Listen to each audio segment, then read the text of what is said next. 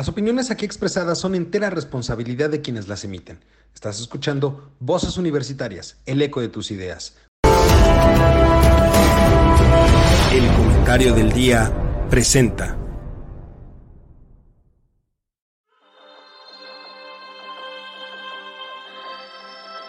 En una época donde el conocimiento y la información son fuentes de poder, se necesitan voces capaces de explicar el entorno, comprometerse con la verdad, representar el sentir de la sociedad y expresar la universalidad de pensamientos. Un espacio de análisis, opinión, debate y crítica de temas de actualidad sobre economía, tecnología, política, cultura, gobierno o sociedad. Bienvenido, esto es Voces Universitarias, el eco de tus ideas. Comenzamos. Muy, pero muy buenas noches, mi querido público culto y conocedor, como bien diría nuestro querido conductor titular, que por desgracia hoy no nos va a poder acompañar, múltiples compromisos eh, impiden estar con nosotros, pero eh, le doy la bienvenida a usted, mi querido eh, espectador, y le doy la bienvenida, como siempre, primero a las damas. Y Sheila Tilano, muy buenas noches. Hola, muy buenas noches, ¿cómo están? Y a mi querido y amigo profesor, maestro, sensei, querido Mario Luis Cortés, ¿cómo estás? Mi estimadísimo Carlos y, y muy bien, muchas gracias, buenas noches. Un gusto de estar con ustedes y disfrutando de la ausencia de nuestro conductor titular. Fíjate que va a ser la primera vez que vamos a estar tranquilos. Sí, tranquilos, y no sí. Y no de metiche aquel. Es que ya, ya, ya tiene el síndrome de los entrevistadores de todos los medios. Te preguntan y, y se contestan ellos. Entonces, así está él. Te pregunta y se contesta. Entonces, pues ya tú la mal dices, sí, estoy de acuerdo. Así es, esto, estuvo bien lo que tú dices. Así, así nos trae, pero bueno. Oigan, hay hoy como en botica, hay de todo, hay mucho tema que hablar, hay cosas totalmente incongruentes. Este, pero en fin, ¿por dónde comenzamos? ¿Por dónde comenzamos? Ustedes díganme, fíjense, a ver, yo sé que les iba a dar por dónde, pero creo que vamos a comenzar con algo que me tiene eh, un poquito complejo. La semana pasada el señor presidente presentó sus reformas constitucionales, 20 para ser exactas. Y a raíz de ahí se habló de que se va a tratar de un parlamento abierto. Mi pregunta es, ¿eso qué es?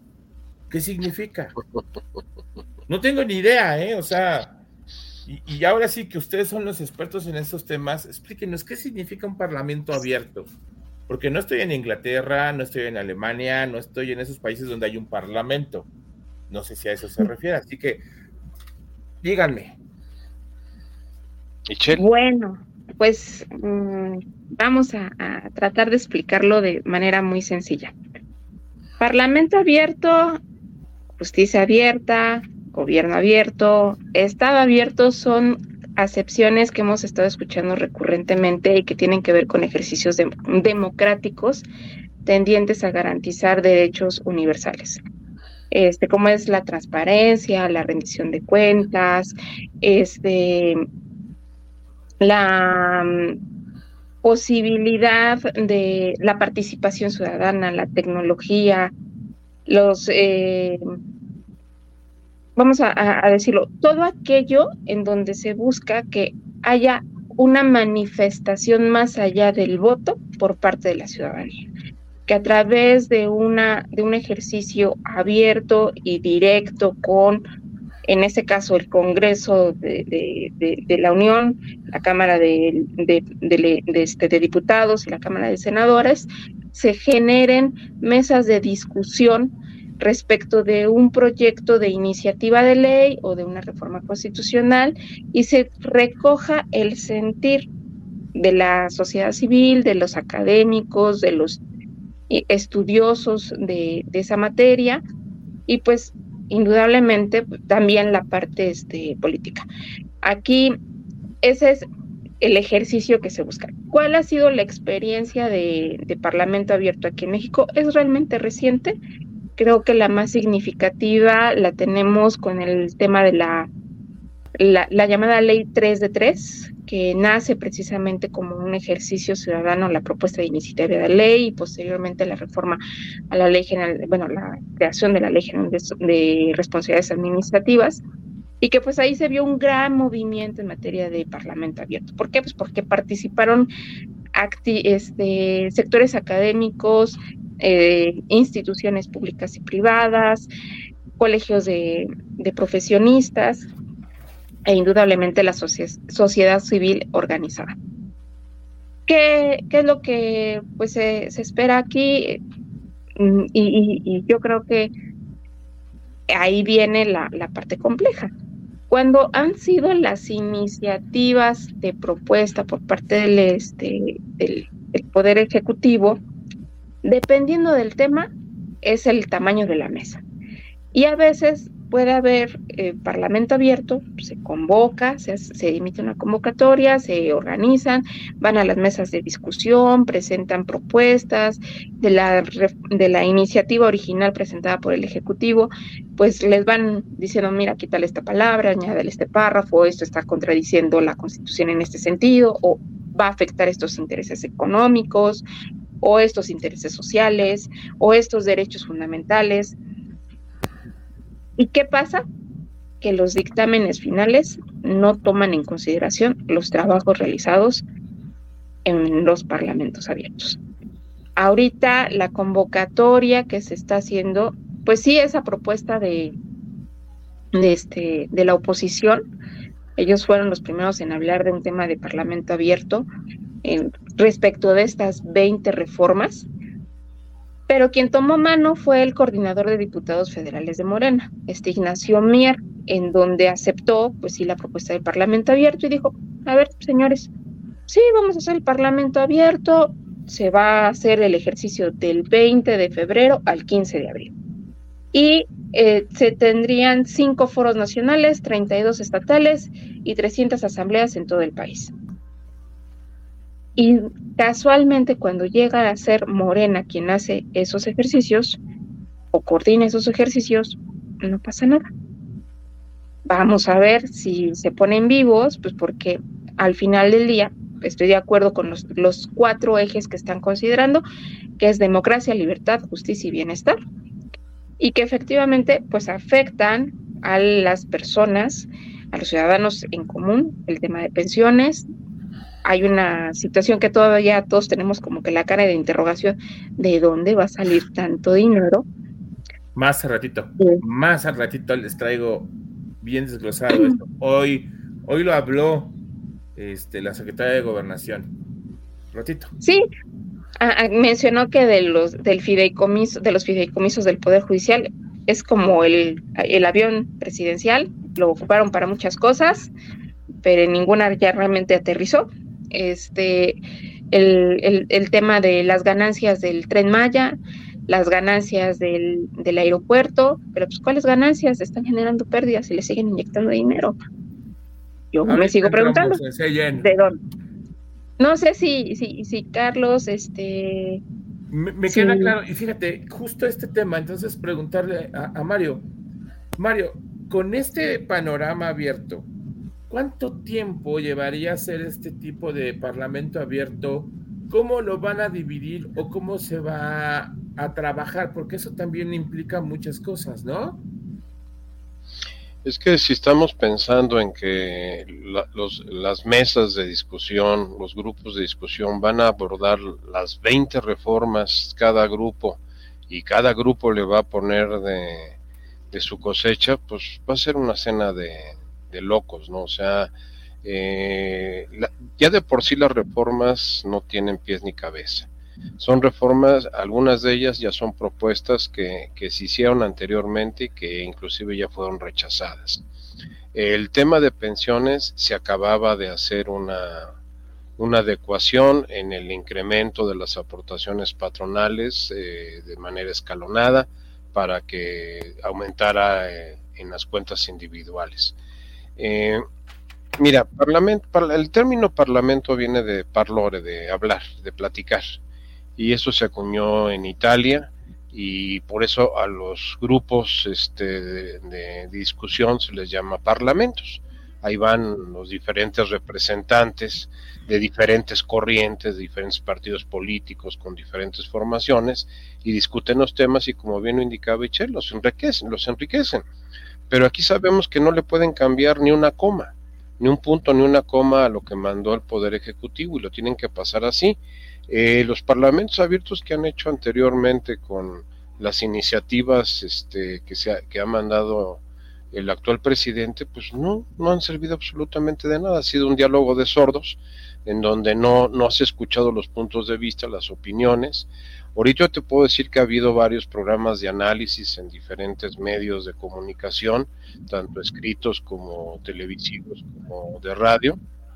Y pues hay muchos este, eh, personas especializadas, principalmente constitucionalistas, abogados constitucionalistas, han dicho que pues ni, ni, una ni una tiene pies ni cabeza para, para llegar a hacer una reforma a nivel constitucional y lo que esto representaría. Ahora, del 20 de febrero al 15 de abril, con Semana Santa y de Pascua de, en medio, van a ser este, las, las discusiones pues yo lo, tengo mis reservas, mis reservas dudas. Para mí sigue siendo eh, la línea de campaña. Eh, la, la, candidata ya dijo que ella acepta esto y lo abraza con todo fervor y cariño y que va a ser parte de su plan de, gobierno. Le acaban de mandar a, este César Chávez para que se, la tutele y la lleve por el buen camino. O sea, el, discípulo de López Obrador ya se lo incrustaron ahorita en la campaña, ya renunció a gobernación, va para allá. O sea, eh, la señora ahorita va a decir y hacer lo que le diga el titiritero. ¿Qué va a pasar después? Eso no lo sé. Estas reformas van a aprobarse de aquí a que termine la actual legislación, lo pongo muy en duda lo pongo muy en duda. Va a ser muy difícil que se puedan aprobar, pero sí van a servir de base de discusión de que ellos son los malos, nosotros somos los buenos, yo quiero pensiones del 100%, ellos se quieren robar el dinero. Eh, hoy, hoy lo dijo en la mañanera, eh, estas elecciones es un plebiscito, no es una elección presidencial, ni de gobernadores, ni de Congreso de la Unión, no, es un plebiscito a mí, a mi gobierno a la continuidad de la 4T o quieren que regresen los corruptos del pasado.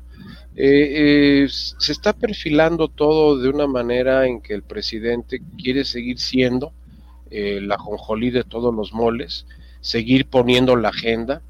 Hemos discutido desde el lunes pasado hasta el día de hoy el tema de las reformas y ya está, pues yo diría que alguien le hizo el mal de ojo que ya salió ya, mal de ojo porque ya sale hasta con el ojo ponchado. Eh, lo cual es preocupante, déjenme decirles, o sea, sabemos que no es un hombre que goce de una buena, salud, De buena salud, y pues esa, ese problema del ojo, no es una perrilla, ¿eh? en ese caso sería un gran danés lo que tiene ahí, no una perrilla. Pero el, el, el problema radica en que un parlamento abierto va a ser circo, maroma y teatro, va a ser proselitismo. Eh, lo estamos viendo ahorita con la inconformidad de Mario Delgado y de Claudio Sheinbaum en contra del ITESO, que fue el que ganó el, este, para el debate presidencial. Para el debate presidencial y lo están vetando porque dicen que va en contra de lo que ellos piensan. Ah, caray, entonces cualquier persona que piense diferente a ellos no pueden discutir con él. Ahí está el error del Parlamento, ¿no? ¿Para qué quieres un Parlamento abierto? Un Parlamento abierto significa que entran todos los puntos de vista y todas las posiciones, no nada más las que me interesa que apoyen lo que yo quiero hacer. Y sabes que es curioso, Mario, justo ahorita dijiste, ¿no? El ITESO lo quieren vetar. El señor presidente le dice su gran ministro a, a uno de la Suprema Corte de Justicia, o sea, si no piensas como ellos, si no trabajas como ellos, no, no formas parte de tu no gobierno. formas parte de su gobierno. O sea, y está muy mal. Fíjate, fíjate que una de las preguntas que, que, yo traía era cómo beneficia esto a la democracia del país, pero creo que no va a beneficiar en lo más mínimo. Lo que estamos viendo es simplemente eh, campaña electoral, temas de campaña electoral para Claudia, es decir, oye, te voy a ayudar a arar tu camino con estos temas que van a ser de discusión, que no se van a aprobar, pero que puedes traerlos a la mesa como promesas de campaña. Y, por otro lado, para polarizar más, o sea, los temas son altamente polarizantes. Porque, a ver, si yo te digo eh, pensiones al 100% de tu último salario mínimo, hoy, hoy me, encantó la conferencia del ingeniero Carlos Slim, donde dijo que Telmex está quebrada desde hace 10 años por el pasivo contingente laboral que tiene, por el contrato colectivo de trabajo, y que si sobrevive al 2040, ya la hizo. ¿Y, y por qué 2040? Porque ya se le murieron los, los, jubilados. O sea, así de fácil y de sencillo, pues está marcando esa fecha. Eh, el ingeniero Aldim se dejó decir en la conferencia de hoy que las jubilaciones en Telmex son del 160% del último salario. Ese no, no se anda con tarugadas, o sea, no es el 100%, es el 160% de, por el contrato colectivo de trabajo que tiene Telmex. Y de, y de el nuevo Fidel Velázquez, este, este señor Hernández que tenemos ahí en el sindicato de telefonistas. Que pues, desde, ¿qué, qué, te puedo decir? Desde que vivía Don Fidel, ya estaba este personaje ahí. Fíjate es que, que ese tema Fíjate que ese tema del Parlamento va a dar mucho de qué hablar, es algo que vamos a traer, las 20 reformas, digo, las, las reformas constitucionales las vamos a traer. Eh, cerremos este punto porque la verdad esto nos puede dar para todo el programa. Y traemos, traemos chismecito, como dice Lalo. Digo, eh, hay que usar sus palabras. Sí, sí, sí, sí. Eh, hoy en la mañana, bueno, en la no, sí, este, el pasado miércoles 7 de febrero, la, el Tribunal Electoral del Poder Judicial de la Federación, pues dijo que la queja no, no pasaba porque era superficial y frívola. El 20% de las indemnizaciones. Así de simple, así de fácil. No hubo investigación, uh-uh. no hubo trabajo, eh, ¿así vamos a jugar? ¿Así vamos a trabajar? Hasta donde yo sé, no se han hecho las liquidaciones todavía. ¿eh? O sea, la liquidación del personal de, este Notimex todavía no se lleva a cabo. O sea, el problema fue de que es, es ha dicho de, de, testigo no protegido, en este caso San Juana Martínez. Pero ahí, este, Mario, sí es importante tener presente, mm, me parece lo, siguiente. La, el Instituto Nacional Electoral, que es la autoridad que recibió de principio, bueno, que mejor dicho, aperturó la, la, queja, bueno, no es queja, es una denuncia, la denuncia por parte de, de este, del Partido de la Revolución Democrática, eh, la recibe le da su número, le emite un acuerdo de inicio a esa investigación y sin mayor trámite dice, ¿sabes qué? No hay elementos. No pidió más. ¿En qué se sustentó eh, la denuncia del PRD? En las notas periodísticas, en las publicaciones de la red social X. Y entonces yo me pregunto, ¿para qué entonces tiene una facultad investigadora? O sea, si yo te estoy denunciando algo por oficio, y así viene conforme a su legislación, tiene la obligación de recabar los elementos. ¿Y qué, qué son los elementos? Pues son los elementos que acrediten las circunstancias de modo, tiempo y lugar respecto de un dicho del que me hicieron del conocimiento. Y luego entonces, ya una vez de que yo haya realizado todas las gestiones habidas y por haber para eh, determinar si existen o no esos elementos para acreditar ese dicho, entonces yo podré resolver respecto de la existencia o inexistencia del hecho. No de principio decir, ah, pues como son publicaciones y es el dicho de una sola persona y ya salieron nosotros a decir que no es cierto, yo digo que es frívola y que no hay elementos y que todavía el tribunal se la haya comprado y haya dicho de que estaba debidamente fundada y motivada la, este, la resolución del INE por la que desecha la denuncia, deja mucho que desear del INE hoy en día como una autoridad investigadora. Ahora, mi pregunta también, el caso de, de, San Juana Martínez no solamente va por la parte electoral, también va por la parte penal. A ver qué va a hacer el fiscal especializado en, en delitos electorales, si también se va a poner guapo y va a decir que no hay elementos y que se vaya al archivo. Entonces, aquí ¿para qué tenemos entonces facultades investigadoras si no las estamos ejerciendo a través de, los, de, las instancias públicas que, que, se las están asignando?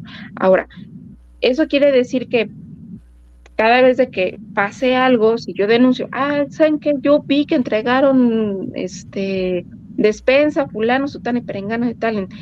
Si yo no digo más, la autoridad ya no va a investigar. Y un robo va a ser lo mismo, porque yo no le estoy dando los elementos de modo, tiempo y lugar. Y los sujetos, o sea, yo no tengo como ciudadano la obligación de aportarte más allá que lo que me consta o de lo que soy conocedor.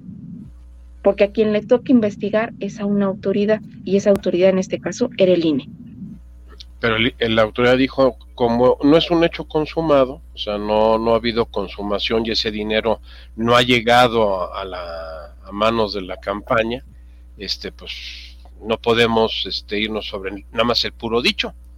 Y el dicho está infundamentado, de, acuerdo al criterio de ellos. Yo entiendo tu, tu este, sustentación que acabas de dar, la cual comparto, pero pues quienes tienen ahorita el poder de decidir, decidieron que para ellos no. Es, es como lo que está pasando ahorita con el caso del ITESO. Con el simple hecho de que digan de que la directora del instituto este, que maneja esta, estos procesos de, Big Data de que tienen ellos, eh, eh, no, no, no, quiera la 4T, fíjate, no, no quiera la 4T, porque no quiera la 4T no, no queremos al instituto. Oye, entonces, pues... Pues que no vivimos en un país libre y soberano que podemos seleccionar lo que nosotros queremos. No, aparte la institución es la institución, o sea, no, no por una persona a la que tú estás imputando de que no es simpatizante de tu ideología, este, por eso vas a descalificar a toda una institución. No. Pero se le han pasado todo el sexenio haciendo eso. O sea, esto ah, no es novedad. esto no, es novedad. O sea, si no les, a caes, no les caes. El, el señor presidente es muy juarista en ese aspecto. La justicia para mis amigos y la ley para mis enemigos. Y lo ha cumplido, y lo ha cumplido, o sea, a pie de la letra. O sea, ¿cuántos eh, casos le han demostrado? ¿A, dónde está lo de el tema de esta presa, la de Ovalle, ahorita se me va el nombre, la de Sedalmex, de, de Sedalmex, o sea, ¿qué, qué ha pasado con Sedalmex? Y ese no es dicho, ¿eh?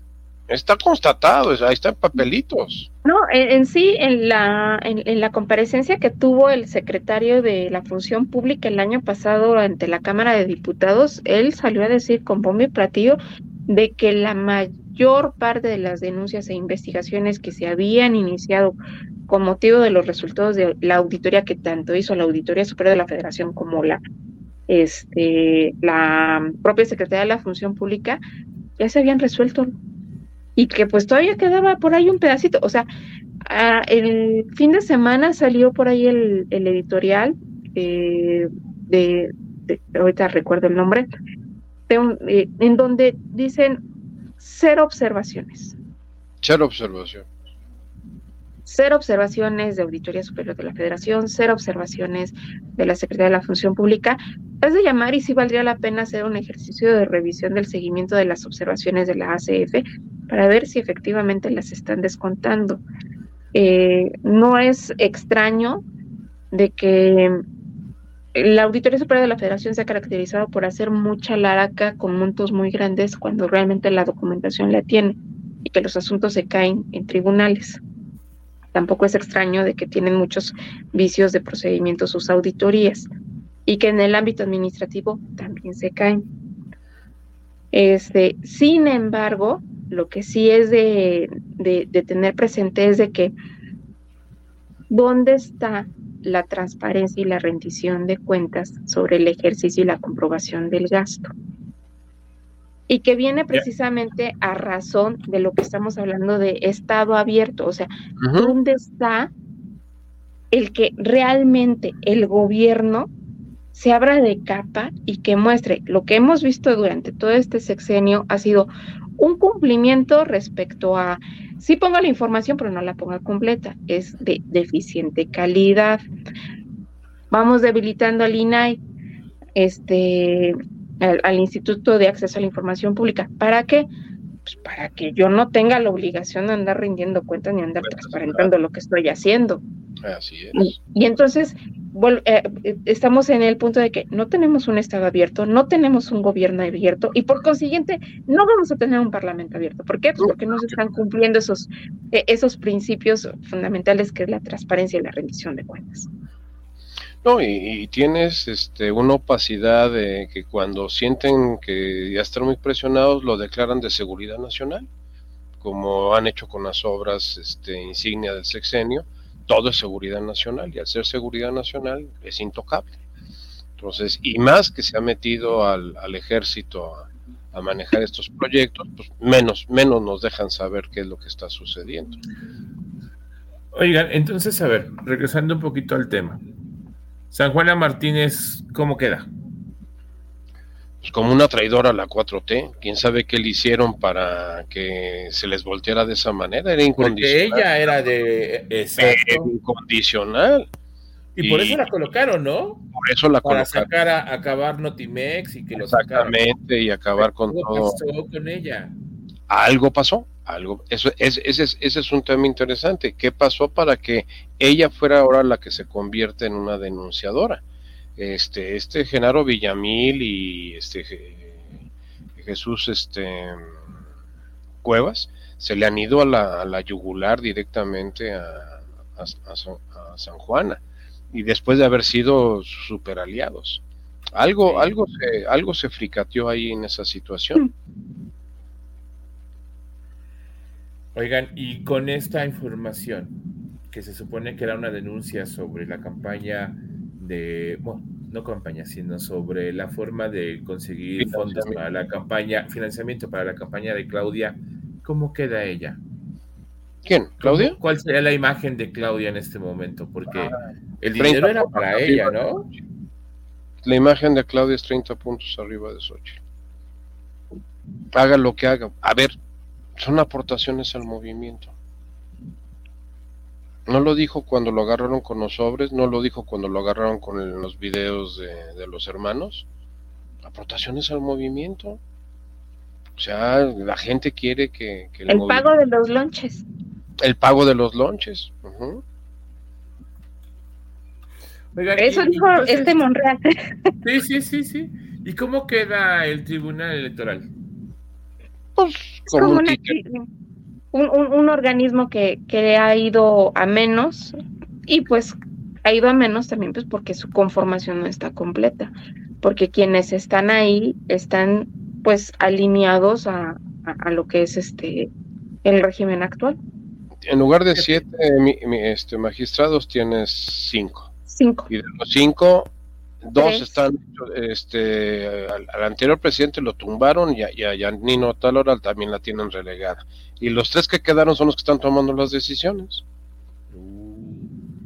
Fíjense, y esto me, lleva al siguiente tema, que justo es el tema de financiamiento de la campaña de Sheinbaum. Y la pregunta que les hago a cualquiera de los dos que me quiera contestar es, ¿quién es Rigoberto Salgado Vázquez? Ha sido súper nombrado durante toda la semana. Lo han traído de aquí para allá. ¿Quién es? Pues fue delegado en Tláhuac, de principio, fue delegado en Tláhuac. Y después de que salió de como delegado en Tláhuac, bueno, alcalde en Tláhuac, pasó a ser eh, secretario de Inclusión y Bienestar Social de la Ciudad de México.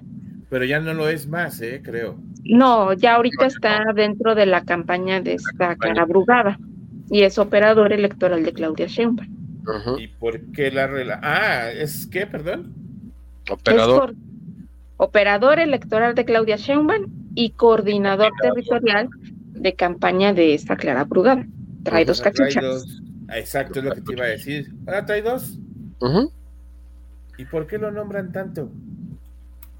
Porque no creo que sea por su trabajo ahí, ¿verdad? Porque el señor tiene sus propios proveedores y sus proveedores pues es una familia y esta familia pues tiene muchas empresas y estas empresas participaban en, competían supuestamente entre sí para adquirir, llegar a obtener contratos gubernamentales con la alcaldía este, eh, Tláhuac y, y posteriormente con, la Secretaría de, de, Inclusión. Lo que llama la atención pues, son los montos de los contratos. Y aquí mi pregunta es, ¿y realmente hicieron los trabajos en los ENDIS? Esa es una muy buena pregunta. Muy ¿eh? buena pregunta. No hay manera de confirmar ese trabajo en los ENDIS. No la hay. Digo, menos tendríamos que ir a ver, porque se supone que eran contratos de mantenimiento, si no me equivoco. Así es, contratos de mantenimiento. Contratos de mantenimiento. Este. Entrega de bienes. entrega de bienes. Estamos hablando de compadrazgos, corrupción o tráfico de influencias. De todo. De todo un poquito. De todo un poco, sí, de todo un poco. pero entonces, si este tipo va a estar metido en las dos campañas, ya me está dando ahí como mala espina, ¿no? Pues definitivamente, como bien lo dice Michelle, es un proveedor de recursos, tanto para la campaña de Clara en la Ciudad de México como para la de Claudia a nivel nacional. Uh, acuérdate que en la Ciudad de México no la, no la traen todo, todo con ellos. Van a tener Vamos a ver. ¿Qué, dice la Secretaría de la Contraloría de la Ciudad de México? Igual y también lo, lo, archivan. Sí, ¿cuál es el problema? todo estuvo muy bien, todo, las facturas están correctas y los pagos se hicieron correctos y, y las obras ahí están, y ahí están, ahí están los, este, lo que se contrató. Oye, pero es que ya, ya está cayendo. No, pues es que pues, era reparación, no. no. Pues, sí, sí traje los colchones, nada más de que este, pues ya se los robaron. Se lo robaron o se echaron a perder porque nos dejamos al intemperie. No, no, o sea, es, tapadero de todos contra todos. Ese es el problema, ese es el problema que ha sido siempre, y no de este gobierno, hay que estar conscientes. No, esto no es historia de, de Morena. Este es un reloader de, del PRI de los años 70. O sea, estamos, estamos viendo al PRI de López Portillo, al PRI de Luis Echeverría y de los anteriores. O sea, unos cuidando más las formas, otros cuidando menos la forma, pero eso es lo que vivimos con el PRI y lo que estamos están tratando de hacer es volver a, a instaurar el mismo modelo, porque si les rascamos a todos, todos su origen es el PRI. O sea, no empezando por el presidente. O sea, no hay nadie que sea de, de, otro lado. Claudia, ¿no? Pues Claudia era ahí una grilla de la, de la UNAM. Científica, sí, científica, sí, porque pues, hizo, hizo su, su doctorado en Berkeley, pero de ahí en fuera es la, es la misma ralea. Es la misma ralea. Yo diría que es, eh, no es Morena, es el primo el primor, sí, es cierto. Oigan, y, y, esto, a ver, el tema, la semana pasada también, hace dos semanas estábamos hablando del presidente y toda esta semana en las redes sociales, narco presidente, presidente del narco, los hashtags que salieron en todas las redes sociales y que inundaron, y que hubo una campaña por parte de Morena tratando de de decir quiénes eran los impulsores de esta, de esta campaña contra el presidente, ¿eso no le va a afectar al candidato presidencial? ¿No lo va a inmiscuir? ¿No lo va a jalar en un momento dado? No. Al voto duro. Para el voto, mira, el problema, Carlos, es que los que no estamos a favor de la 4T, así nos digan que es el nuevo ungido de Dios, no vamos a votar por la 4T.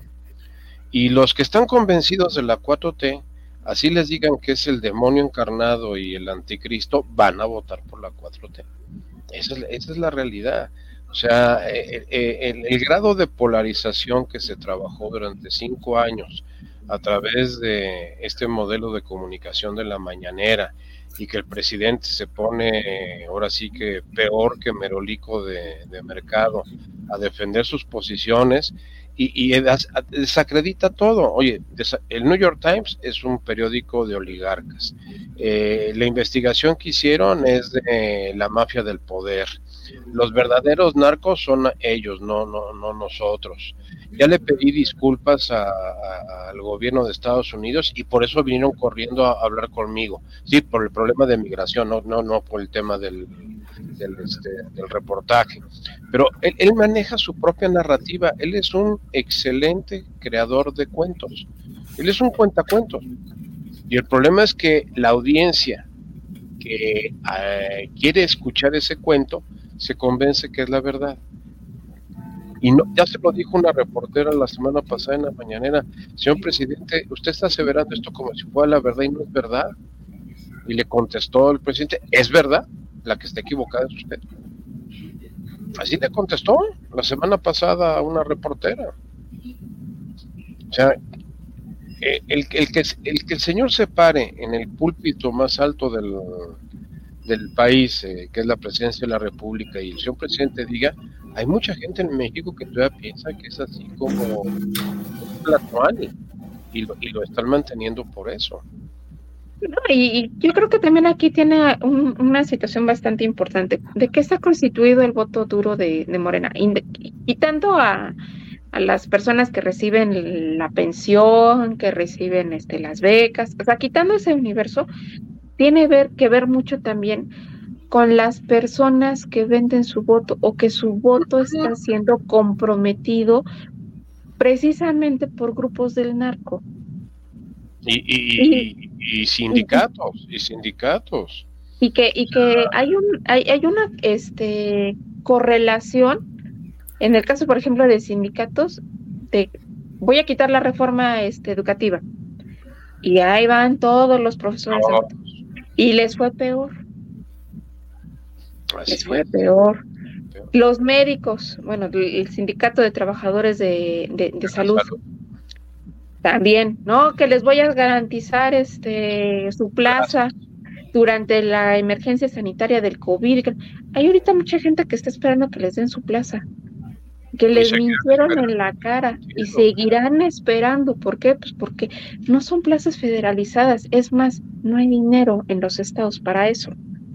No existen. No existen las plazas. ¿Sí? Eh, y, y, así podemos encontrar varios elementos en donde hay una realidad que se crea el Palacio Nacional y la realidad de la gente día con día. Y que bajo una promesa se constituyen en la base dura del partido en el poder. No, y eso aúnale la, la apatía que se ha generado en grandes segmentos de la población de que ya no quiere saber nada, porque prendes el radio y oyes las noticias y parece la nota roja de la alarma. O sea, ya mataron uno, ya mataron al otro. Por ejemplo, la familia Monreal fue uno por día la semana pasada. Sí. Y, tú, y, sale, Monreal y dice, pero no es la actuación del crimen organizado. No. Esta fue la declaración. Es la cosecha de, de, de, de su alianza en su momento, de, de todo lo que se generó. Todo lo que han hecho, pues, sí. Pero, pero sale a declarar, este, no, no, esto no tiene nada que ver con el crimen organizado, son situaciones de la vida. Aislados. Aislados. Oído. Qué triste, ¿no? Que, hagan ese tipo de comentarios, pero bueno. Cerremos esta parte. Eh, me quedan tres temas porque la verdad sí quisiera tocarlos. Eh, tengo el tema de nuestra candidata de, del PAN PRI PRD, nuestra querida Xochil Gálvez. Tengo, ustedes me dicen con cuál arrancamos. Tengo el video de Jorge Álvarez Maínez.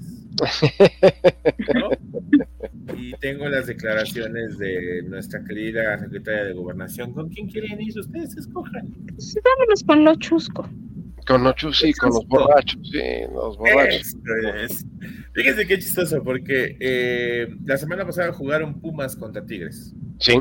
Eh, en el estadio de Tigres, me parece. De Tigres, sí, en el estadio de Tigres. Jorge Álvarez le va a Pumas y el gobernador de Nuevo León pues le va a Tigres, ¿no? A Tigres. Y estuvieron en un palquito ahí festejando, consumiendo bebidas espirituosas. Y en un video que se les ocurre grabar el señor Jorge Álvarez Maínez, empieza a hablar que le pongan multa, que le pongan multa, y le pone multa a Samuel por tramposo. Así, literal. Sí, sí, sí, sí, sí, lo dice el video. Eh, y la segunda parte, eh, hay, hay varias personas, no las ubico yo. Llaman al pato, dice- llaman al llaman pato, pato, y al y final dicen que es el Corleone de, de- de Exacto, Sonora. mira, y Don Mayo lo tiene bien estudiado, ¿no? Hay una parte que dice, saludos a Beltrone, de la Baza. No termina la frase, pero ahí se queda. Ahí se queda. Lo más curioso del caso, y le decía a Ichel, que el video se propagó, se viralizó, y para bajarlo, fíjate lo que hicieron. Lo registraron con derechos de autor. Y entonces una empresa que se llama Badaboom, donde ve el video, les aplica el derecho de autor y hay que bajarlo. Y hay que bajar. Por eso no lo puedo presentar. Por eso no lo puedo enseñar, pero como es texto, eso no hay manera de que me lo baje, ¿no? No, aparte, fue ampliamente vista y conocida en todos los medios. O sea, no hubo un noticiero, un comentarista que no lo sacara. O sea, el- el- el- lo que se ve y, y después la- la- las respuestas de Manlio Fabio y Beltrones, y creo que la más dura fue la de Joaquín López Dóriga, Es correcto. donde los baja de estúpidos, o sea, que, que- que- que cuando se emborrachen no lo graben, y si lo graban no lo suban, y si lo suben, pues aguántense porque para qué hacen sus tarugadas. Porque ya después van, salen a pedir disculpas con su cara de yo no fui. Disculpe usted si lo ofendí. No, no, es que eh, Álvarez Maínez es, es este cínico por naturaleza, igual que pues se lleva bien con su compadre Fofo Fofo. Agarra y dice, si alguien se siente ofendido, yo le doy una disculpa. Pues que lo que hicieron fue chiste. Bueno, para ellos sí.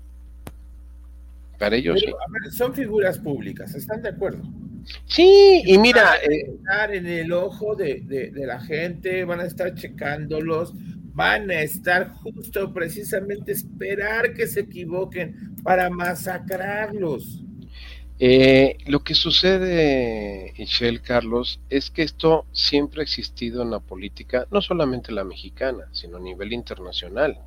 Este Boris Johnson, este se aventó unas fiestas de fábula durante la, este, La pandemia. la pandemia. Nada más Sí. que ahí sí tuvieron el cuidado de no grabar nada, o si lo grabaron, no lo, no lo subieron. Este, los escándalos eh, del PRI en su época, de las francachelas, de las borracheras que se organizaban, una muy famosa de un congreso de los panistas allí en Querétaro, que salieron todos bailando con las coristas del lugar donde fueron, las norteñas, y que también se armó una escandalera de todos los, pero no había, no había grabaciones. El problema del día de hoy, y en el caso de estos, es que aparte de, de- de hacer sus tarugadas, son idiotas, porque se graban. O sea, nadie, nadie los estaba espiando para grabarlos, no, ellos solitos se grabaron. Y, Y lo sienten que- subieron. y lo suben, lo suben como un TikTok, como si fuera parte de, de, pues algo de, de, de cual sentirse orgulloso. Ahora, voy a decirles algo que es cierto. Hay un segmento de la población que está feliz. Sí. Hay un segmento de la población que coincide perfectamente con ellos, está feliz y se pone los, los tenis este, naranjas y se toma una cerveza con ellos. Ese es el problema que estamos teniendo.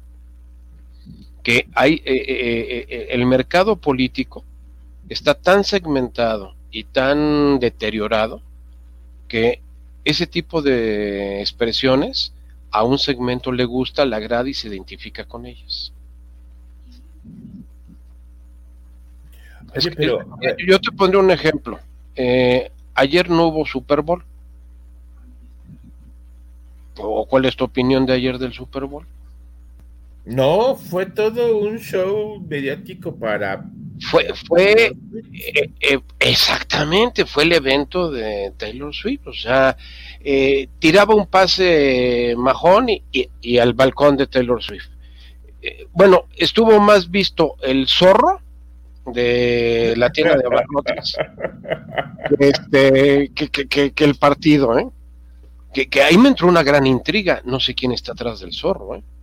Porque pagar esa campaña publicitaria en Canal 5 en, durante el Super Bowl, sería interesante conocer un poco más de esta, de esta empresa, que es una barrotera, es, una, es, un medio mayorista. Oye, pero no es, no es excesivo la cantidad de informaciones comerciales que aparecen en un evento de ese estilo. Mira, siempre ha sido por, eh, ahora sí que tradición publicitaria en Estados Unidos eh, el hacer comerciales específicos para el Super Bowl. De hecho, había. Sí, pero, lo, sí, no, pero, pero lo que pasó aquí en Canal 5 era, era alucinante. ¿eh? O sea. yo, lo tuve que ver por televisión privada. Para así ah, tuvimos que hacer nosotros aquí en la casa de ustedes. Le tuvimos que cambiar a Fox para verlo en Fox porque. A nosotros nos gusta mucho Enrique Garay pero era insoportable la, cantidad de comerciales que tenían. Sí, no, o sea, impresionante y lo tuvimos que cambiar. Y ahí sí claramente ves cómo pasaban a Taylor Swift acá. Ah, sí, sí, sí. ¿no? Bueno. No, y si Kelsey, Kelsey se tiraba en el, en el pasto, a ver que, a dónde estaba Taylor Swift. Los memes, los memes están impresionantes, ¿no?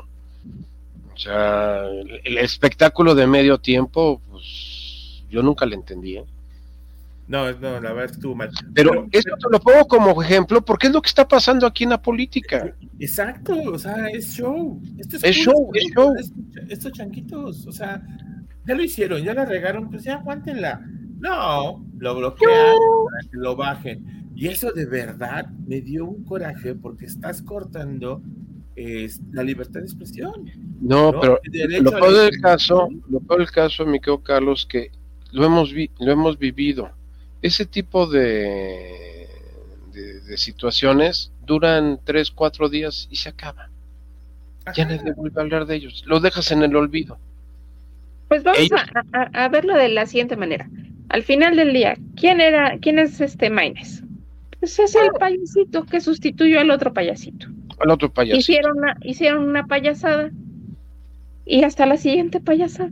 Ya la siguiente payasada. Y el famoso Pato Corleone eh, era priista hasta la, la elección anterior y ahora se vino a, competir. A movimiento. A movimiento a competirle a, Beltrones. el cual tampoco es una, una, perita en dulce, ¿o no? no, pero, pero a ver, estás haciendo pronunciamientos públicos de una persona. No, sí, y ofensivos. Ante una institución, ¿no? Como es el INE.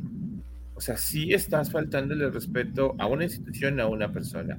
Pues aguanten varas y los van a estar trabajando, ¿no? Digo, creo yo. Por, menos ¿tú crees que realmente van a hacer algo? No. no van a hacer nada. Van a hacer, al rato va a salir otra borrachera y van a salir con otra babosa y van a hacer exactamente lo mismo para que la gente no lo vea y, va a haber gente como tú dices, Mario, gente que les va no, No, es que gente, yo he escuchado a gente, que, que, le divirtió y se le hizo la cosa más, este, ¿cómo te diré? Mm, agradable, así, este, este es de los míos, casi, casi. E, este sí es osado, sí dice las cosas. Este, este sí dice la verdad, tal y es entrón. ¿no? Es entrón, ándale. Y la verdad es que no. O sea, porque cuando se les ponen enfrente se cuadran. Un país cervecero que veas al político tomando cerveza. ¿Qué ha pasado con la alcaldesa de Chilpancingo que desayuna con los capos de, de Guerrero? Nada. Ya va de candidata al Senado. Ya va de candidata al Senado. Fíjate que estaría padre el que hiciéramos un ejercicio. De la lista de que tienen en el Senado y en la Cámara de Diputados, ¿quiénes traen su su este su pecado. Oh. Porque al final, al final del día, al final del día, si están llegando a, las listas de diputados y senadores es porque están buscando el fuero. Por eso, pues, por eso. Vamos, vamos, vamos a ver. Empezando por el doctor Muerte. El doctor Muerte muere por este que le den fuero. Santiago Nieto. Santiago Nieto. Sí, por cierto presentó un documento apócrifo, ¿eh? Y lo dijo el presidente. Y lo dijo el presidente. Y eso no se va a juzgar, eso no se va a seguir porque a investigar. Es delito, ¿no?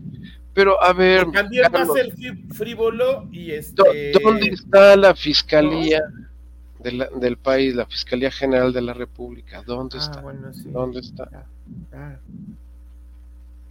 El doctor Gertz Manero ha brillado por su ausencia y sus fiscales este, dependientes. Dime, dime qué caso. No, nada, o sea, no hay nada. hasta el caso del pato pero La culpa la tiene, pero, pero la culpa la tiene el Poder Judicial. Sí, sí, sí, los jueces, los jueces corruptos. Sí, o sea, ah, no la fiscalía. No, no, no. La falta de actividad, la falta de contundencia, la falta de investigación, la falta de, de conocimiento de los hechos no es de la Fiscalía, es del Poder Judicial. Es del Poder Judicial. Es del Poder Judicial. Por eso en el 25 vamos, eh, dijo hoy la, la secretaria de Gobernación, vamos a hacer una gran elección del Poder Judicial. Imagínate. Justo hablando de la secretaria de Gobernación. Con eso vamos a cerrar. Voy a dejar, voy a, dejar a Xochitl para la siguiente semana porque hoy anda en España todavía. No, ya viene volando, ya viene volando, ya viene, ah, viene volando. Ya viene volando. Ah, sí, se iba a estar nada más domingo y lunes. Sí, sí, sí. Ah, fíjense, la mañana, eh, no sé si fue la mañana, eh, o creo que sí fue hoy. Bueno.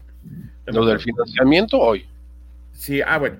Alcalde dice que el fondo semilla o el fondo del bienestar de los 64 mil millones de pesos eh, lo van a sacar del financiamiento de los recursos de las operaciones del instituto para devolver al pueblo lo robado, lo que se confisca por parte de las fiscalías productos de delitos, que yo me pregunto cuáles, dónde, cómo y dónde está el listado, eh, a través de la liquidación de la financiera rural, de la venta de los terrenos de Fonatur, ¿cuáles terrenos? Yo no sé dónde están esos de los adeudos de entidades públicos que tienen con el IMSS y con el ISTE, ¿seguro? Y de recursos que tienen las AFORES, aquí ya me preocupa. Ajá, ajá. Y de recursos que tienen las AFORES que tienen que ver con la recuperación de cuentas. ¿Cuáles cuentas? ¿Cuáles? ¿Cuántas? Y luego viene los fideicomisos del Poder Judicial. Ahí van. Ahí. O sea, Dice, no se ha eh, dictado eh, sentencia final, pero esos recursos van a venir. O sea, no le importa. Pero iban para Acapulco, ahora ya vienen para ah, acá. Bueno, vienen para acá. Ya, cambiaron. Ya. Ajá. es como si es como el avión.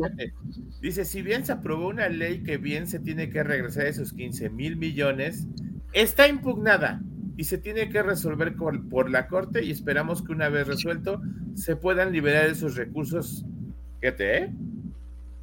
De los ahorros con la extensión de los organismos, y pongo así entre comillado, autónomos, autónomos, del 25%, y aquí es donde ya me causa ruido, de las utilidades que generan las empresas paraestatales que están a cargo de Sedena. ¿Cuáles? y Marina y de rendimientos generados por este propio fondo. A ver, las empresas que se le entregaron a las Fuerzas Armadas y a Marina son para garantizar las pensiones de las Fuerzas Armadas y de Marina. Para empezar, ahora, ahora, se los vas a quitar para dárselos a los otros? Ahora es un Robin Hood. Ahora, Pequeño detalle, 64 mil millones de pesos para el tema de pensiones. No es nada. Ni una quincena, ni una quincena. Ahora, eh, ya en la letra chiquita no es el 100%, ¿eh? Ojo. Es garantizar los 16 mil 700 pesos. Ah, esa es la frase. Es, son los 16 mil pesos. Con esos te vas a retirar, ganes lo que ganes 16 mil pesitos te van a dar al mes. Esa va a ser tu, tu, tu Ojo 100%. con ese valor a futuro. Esos 16 mil pesos de ahorita son 16 mil pesos del 2024. Esos 16 mil pesos, ¿cuánto van a ser para el 2040? Hay que hacer Es ese que ejercicio porque El problema, hay- déjate de eso, Charlie. El problema es que es el promedio de los ta- del tabulador del IMSS. O sea, eh, esos 16 mil es, es el, el promedio del tabulador del IMSS. Ahí hay, eh, está considerado salario mínimo y el que gana salario topado. O sea, Ajá. 25 salarios mínimos. A- a- Ahí, Mario, si me, me recuerdas, mm, ya ven que se salió la encuesta del INEGI respecto del incremento del, del ingreso en las familias y Sí. que hicieron todo un bombo y platillo porque se incrementó a comparación del ejercicio 2018, hicieron la comparativa y que había alrededor más o menos como de unos dos mil pesos más. No recuerdo bien las cifras, si eran 12 o si eran estos 16. No, 12. 12. El 12. 16, 12. El 16 era el, el, este, es el tabulador promedio que tiene el IMSS. Que se supone que esos 12 mil pesos es, Es- lo es- mínimo que un hogar tiene Eh, para subsistir. Exactamente disponible. Entonces, aquí estás dentro del mínimo y cuatro más. Y Hay para cuatro- tus chulis. Así es. para Para sus, Es como, es como cuando este este eh, muchacho Córdoba, Ernesto, era Ernesto Córdoba, el secretario de, de, de Felipe Calderón, que dijo que con 6.600 pesos pagabas Ah, sí. coche y escuelas privadas. Ajá. sí. Algo así. Sí, hacen cuentas maravillosas, o sea, hacen cuentas maravillosas. Ahora, eh, el sistema de pensiones, ese es, es un problema, pero del tamaño del mundo, del tamaño del mundo. Porque eh, eh, nadie en su sano juicio se va a querer jubilar por ley 97.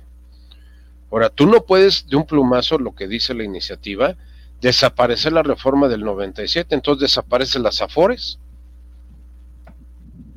Si, si tú quitas la, la, la, la ley de, del 97, eh, las afores dejan de existir, ya no, ya no tienen razón de ser. ¿Y ese dinero? Eh, A la bolsita. Vénganos para acá. A la bolsita que abrió esta María Luisa Alcalde. Ahora, ¿No? acuérdense de una cosa, eh, jubilación con ley 73, eh, el IMSS te quita el 75% de la cuenta de la. O sea, a ti te entregan 25 o 20% de lo que había en Afore. El resto va para, para, para el IMSS, para asegurar la pensión. para asegurar la pensión. Híjole, es- es- está bien complejo y la verdad es que, digo, conociendo a Lolito que es economista, yo creo que él nos podría dar como que la perspectiva más a fondo de, de esto. Ya me imagino lo que va a estar diciendo, ya conozco que es bien majadero, entonces, este, ¿no? Y, y eso es lo que me preocupa, porque hoy la vi tan convencida, Ah, no, ¿De sí, no hay ningún problema, lo hacemos con la mano en la cintura, el señor Muertos de presidente. risa. Sí, sí. No, ¿Quién pero mira? mira, eh, yo creo que es un tema también generacional. Por ahí en algún este, en, en algunos medios han salido publicados eh, editoriales en relación al desencanto que tiene la juventud.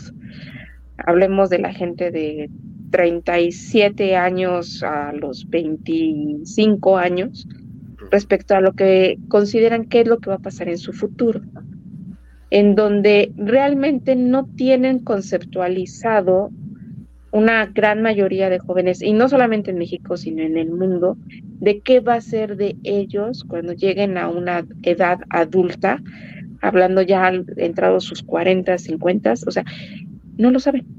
Porque es tanto su desencanto de qué es lo que va a pasar el día de mañana, porque pues ya no hay agua, ya este, los animalitos están muriendo y se están extinguiendo, eh, ya no hay un espacio donde hay un ambiente limpio, o sea, se involucran tanto en problemáticas que no llegan a soluciones y por consiguiente no tienen una proyección a su futuro. Eh, en, el caso, por ejemplo, de la generación de Mario, de tu generación, me precio también a decir que, que de la mía, pues como que te trazaban un plan desde que estabas chiquito, ¿no? O sea, tienes que terminar la primaria, luego la secundaria, luego la preparatoria, te vas a la universidad. Un plan de vida y carrera.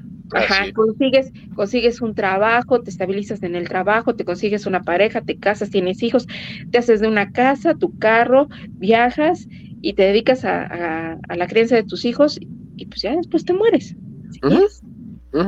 Literal, y hoy, literal. Y hoy en día, los chavos les preguntas, ¿qué quieres hacer? Pues no sé. No sé. No, no me he puesto a, pensar en eso. Y ni hablemos del tema del ahorro. O sea, la inmediatez con la que eh, van disponiendo de sus recursos. No voy a decir que todos los jóvenes, hay jóvenes muy valiosos que son muy organizados en sus cuentas y que, pero la gran mayoría no tiene la, la, la idea de qué va a ser, o sea, por qué es importante una pensión. ¿Por qué es importante guardar para tu retiro? Y hoy, hoy en día, si se retoman algunas encuestas que se han hecho al respecto, nos damos cuenta que los jóvenes de 25 a 35 años, en su mayoría, no logran a la fecha las semanas de cotización que en teoría tendrían que estar teniendo por la edad y por el tiempo que han trabajado. ¿Por qué? Pues porque no tienen trabajos formales, son freelance. Son freelance y con otro problema, eh, no han creado los fondos privados de, retiro. O sea, eh, ahorita, ahorita hay mecanismos, hay mecanismos, por ejemplo, hay empresas financieras que, bancos mismos, que, que están ofreciendo los fondos de retiro privado, que tiene ventajas fiscales excelentes. O sea, tú puedes disponer hasta el 10% de tu salario analizado en este en el depósito de tu fondo de retiro y queda exento de impuestos. Eso, y Mario, ¿eso lo puedes todavía deducir? Sí, lo deduces. No, o sea, puedes pedir que te regresen una parte de ese dinero. Ese dinero, exactamente. Pero no saben esa parte. No. No. Y, lo que Isel dice es, no tienen un plan de vida y carrera. No Pero por lo que también dice Isel es cierto, porque no están trabajando formalmente. Exacto. No están trabajando formalmente. Seguimos todavía con, con la creencia de tres meses aquí, cuatro meses acá, entro por honorarios asimilados a soy libre, mi horario, soy mi horario. o sea, soy nómada digital. Sí, no, es complejo. No, y, y, y, quieren eh, disponer de mucho tiempo libre, pero que no saben para qué lo quieren. O sea, porque me dijeras, bueno, yo quiero tiempo libre para hacer esto y esto y esto y esto. Bueno, voy de acuerdo. Pero no, es para jugar, es para videojuegos, para... Para viajar. Pero pues para viajar necesitas dinero.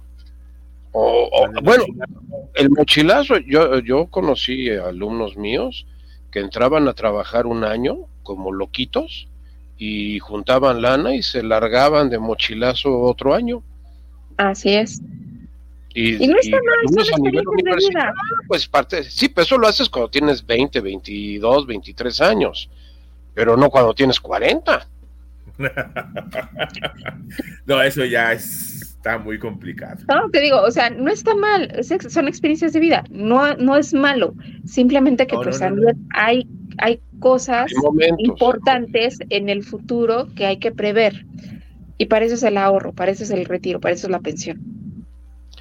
Pero no, podemos, eh, yo te lo digo, yo estoy jubilado por el Seguro Social y este por cesantía, no por vejez, pero por cesantía.